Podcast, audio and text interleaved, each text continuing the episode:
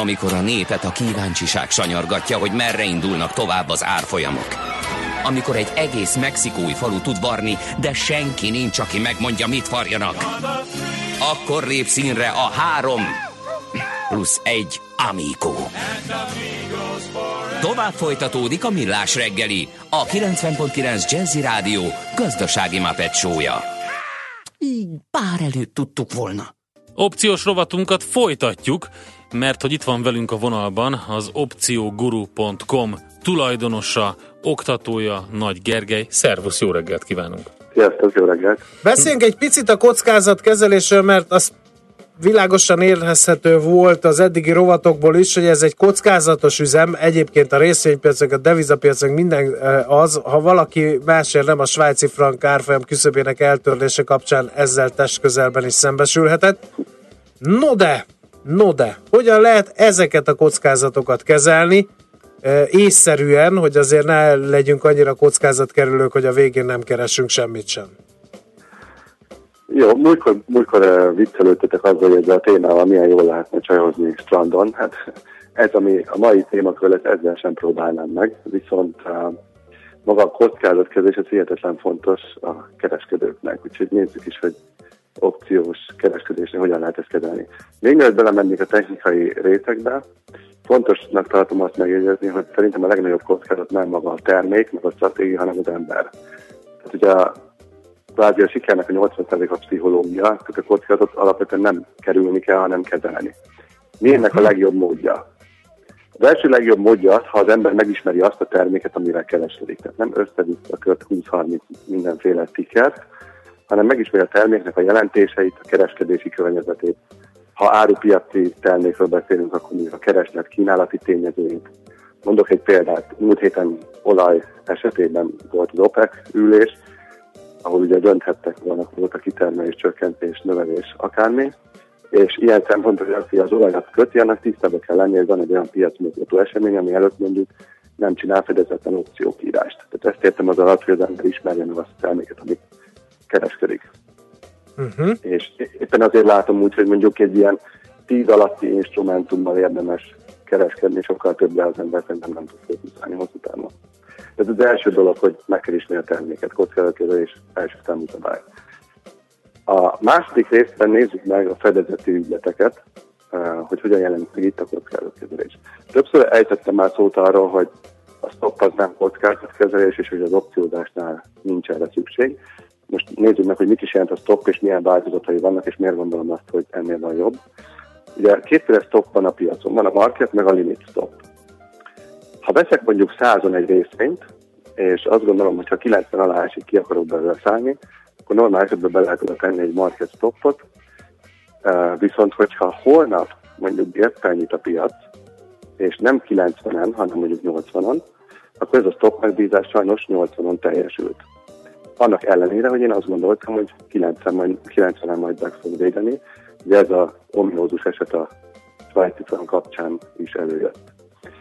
Aztán ott a másik fajta stop megbízás, a limit, ahol azt mondom, hogy ugyanúgy százon szálltam be, de 90 alatt ne is teljesítsél, és hogyha a piac 80, akkor még rosszabb helyzet, mert átugrotta a stoppot, és ott állok egy beragadt pozícióba. Uh-huh. gyakorlatilag hát azért maga... erre is volt példa a svájci frank kapcsán. Igen, abszolút, főleg a limit Tehát a piac nemes egyszerűséggel egy, egy jó sok limit stoppos átugrott, mert hát tényleg ezzel a geppel nyitott, tehát nem teljesítek a megbízások egy jó darabig. Ez igaz. Tehát, hogy, hogyha ilyen, nyilván ezek extrém szituációban jönnek elő, de ez gyakorlatilag egy előre meg nem határozható kockázatkezelés. Ha viszont magával opcióval biztosítom be mondjuk az alaptermékemet, akkor akármi is történjen a piacon, az opció lejáratáig az adott árszint biztosított nekem. Viszont azért azt is hozzátenném, hogy eh, opcióval biztosítani nagyon hosszú táv elég költséges dolog, tehát sokkal inkább jó ezt használni ilyen időszaki párhetes fedezéseket. Tehát mondjuk nem vennék cég alaptermékre egy év előre opciót, hogy lefedezzem. Na nézzük meg, hogy akkor a, ez a kockázatkezés témak, ez hogy jelent meg a spekulatív ügyleteknél. Mit hívok spekulatív ügyletnek? Az összes olyan irány és iránymentes stratégiát, amit opcióval lehet kereskedni. Amiket mondani fogok, az igaz lesz az opció vételre és a fedezet kiírásra, fontos, hogy a fedezetre. Um, itt ugye előre megszabható a kockázatnak a mértéke. Mondok egy egyszerű pozíció méretezési példát. Tegyük fel, van 10 ezer dolláros számlám, és 2% pozíció kockázatot akarok vállalni adott ügyletenként, akkor mondjuk ennek megfelelően 200 dollárért vásárolható opció, illetve írhatok kifejezetten e, ilyen margin követelménnyel, mondjuk 30 napra. Ebben az esetben ugye mi a helyzet? Az, hogy nem lehet többet veszteni, mint a 200. Viszont kevesebbet igen. Tehát mondhatom azt, hogy ha időközben e, abszolút nem jött be az elképzelésem, akkor lezárom a pozíciót mondjuk 100 dollár veszteségben. Tehát nem kell feltétlen kiülni a végéig. Uh-huh, uh-huh. Az egyébként költséges tud lenni, hogyha az ember a végéig kiüli, mert Igen. én ezt ilyen reménytradingnek hívom, hogy á, van abban még 20 nap semmi gond nem történhet. Jobb, ha az ember beismeri azt, hogy mondjuk a piac nem arra ment, mint gondolta, és ugyan nem veszíthet többet, mint 200, de sokszor azért a felénél eltenni hosszú távon jobb, mint mindegyiket kiülni, mindig elértéktelenik. Uh-huh. És hogyan alakul ez a kockázatkezelés, amikor e, fedezetlen kiírások vannak?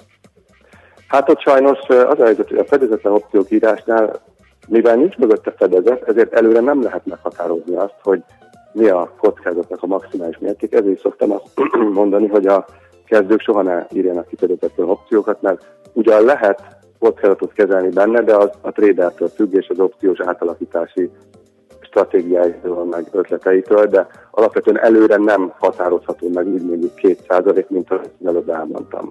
Uh-huh. Úgyhogy azzal óvatosan kell azért bánni, ahhoz azért kell néhány év tapasztalat, és még úgysem biztos, hogy ott teljesül, ahol az ember képzeli. Uh-huh. Jó, akkor nézzük a következő témát, hogy hogyan lehetne mondjuk opció kockázatkezelés oldalon egy teljes portfóliót bebiztosítani. Tegyük fel, hogy nekem van egy osztalék portfólióm, amiben van 20 darab részvény, és csak részvényekkel kereskedek. Viszont látok magam előtt egy olyan piaci szituációt, egy bejelentést, egy olyan eseményt, amire valószínűleg negatívan reagálhat az egész részvénypiac, akkor hogyan fedezem le ezt a 20 részvényt? hát egyedileg nem tűnik nagyon hatékonynak. Egyedileg igen, nem. Tehát a klasszikus módszer az, hogy mindig fog stoppot, nyilván igen. nem. Akkor van a másik megoldás, hogy mindegyikre veszek opciót, put opciót ugye fedezetként. Ez se a legideálisabb, de mondjuk ez a legbiztosabb. És van az, amiről most akarok szót ejteni, ez amikor portfóliót biztosítok, van egy egyszerű módszer, ahol meg tudom állapítani, hogy mondjuk a 20 darab részvényem az milyen szintű S&P 500 index kitettséget mutat. Tehát meg tudom állapítani, hogy, ha az S&P 500 indexre vennék fedezeti opciókat, vagyis put opciót, akkor ezzel be tudnám védeni nagyjából a 20 darab részvényemet esés ellen. Erre van egy módszer, hogy hogy kell ezt a súlyozást kiszámolni. Igazából ez egy korrelációs dolog, amit meg kell tudni állapítani. A trading platformok nagy része, ami opcióval kereskedik, ezt meg tudja mutatni, tehát ez nem egy Excel-es uh-huh. Ez mennyire rugalmas? Hogy lehet ezeket átalakítani? Mert azért a piac megváltozik, ide-oda megy, nem biztos, hogy jó, a, a, kiderül, hogy nem jó az én elképzelésem, módosítani akar rám, a rossz irányba harad, stb. stb.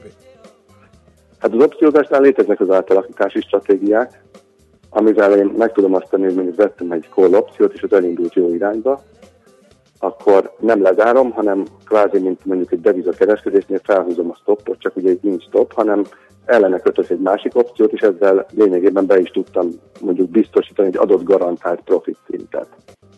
És hiába fordul meg időközben a piac, hogy szúr le, eh, nem vesz ki a pozícióból. Ilyeneket lehet csinálni uh-huh. mondjuk eh, átalakítási stratégiákkal. Az olyan úgy kell elképzelni, mint amikor valaki alaptermékkel kereskedik, és és uh, megvette, a, tehát a stoppot felhúzta a bekerülési árfolyé, uh-huh. hogyha long irányban van.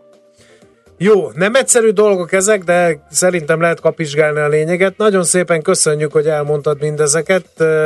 Aki nem tudta most ezt kijegyzetelni, mert kocsiban ült meg, stb. A honlapunkon fel lesz téve, meg a Facebookra is kitesszük a mostani leckét.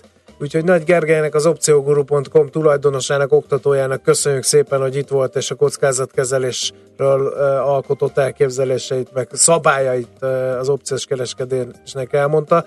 Akkor sok sikert kívánunk, a jövő héten újra jelentkezünk.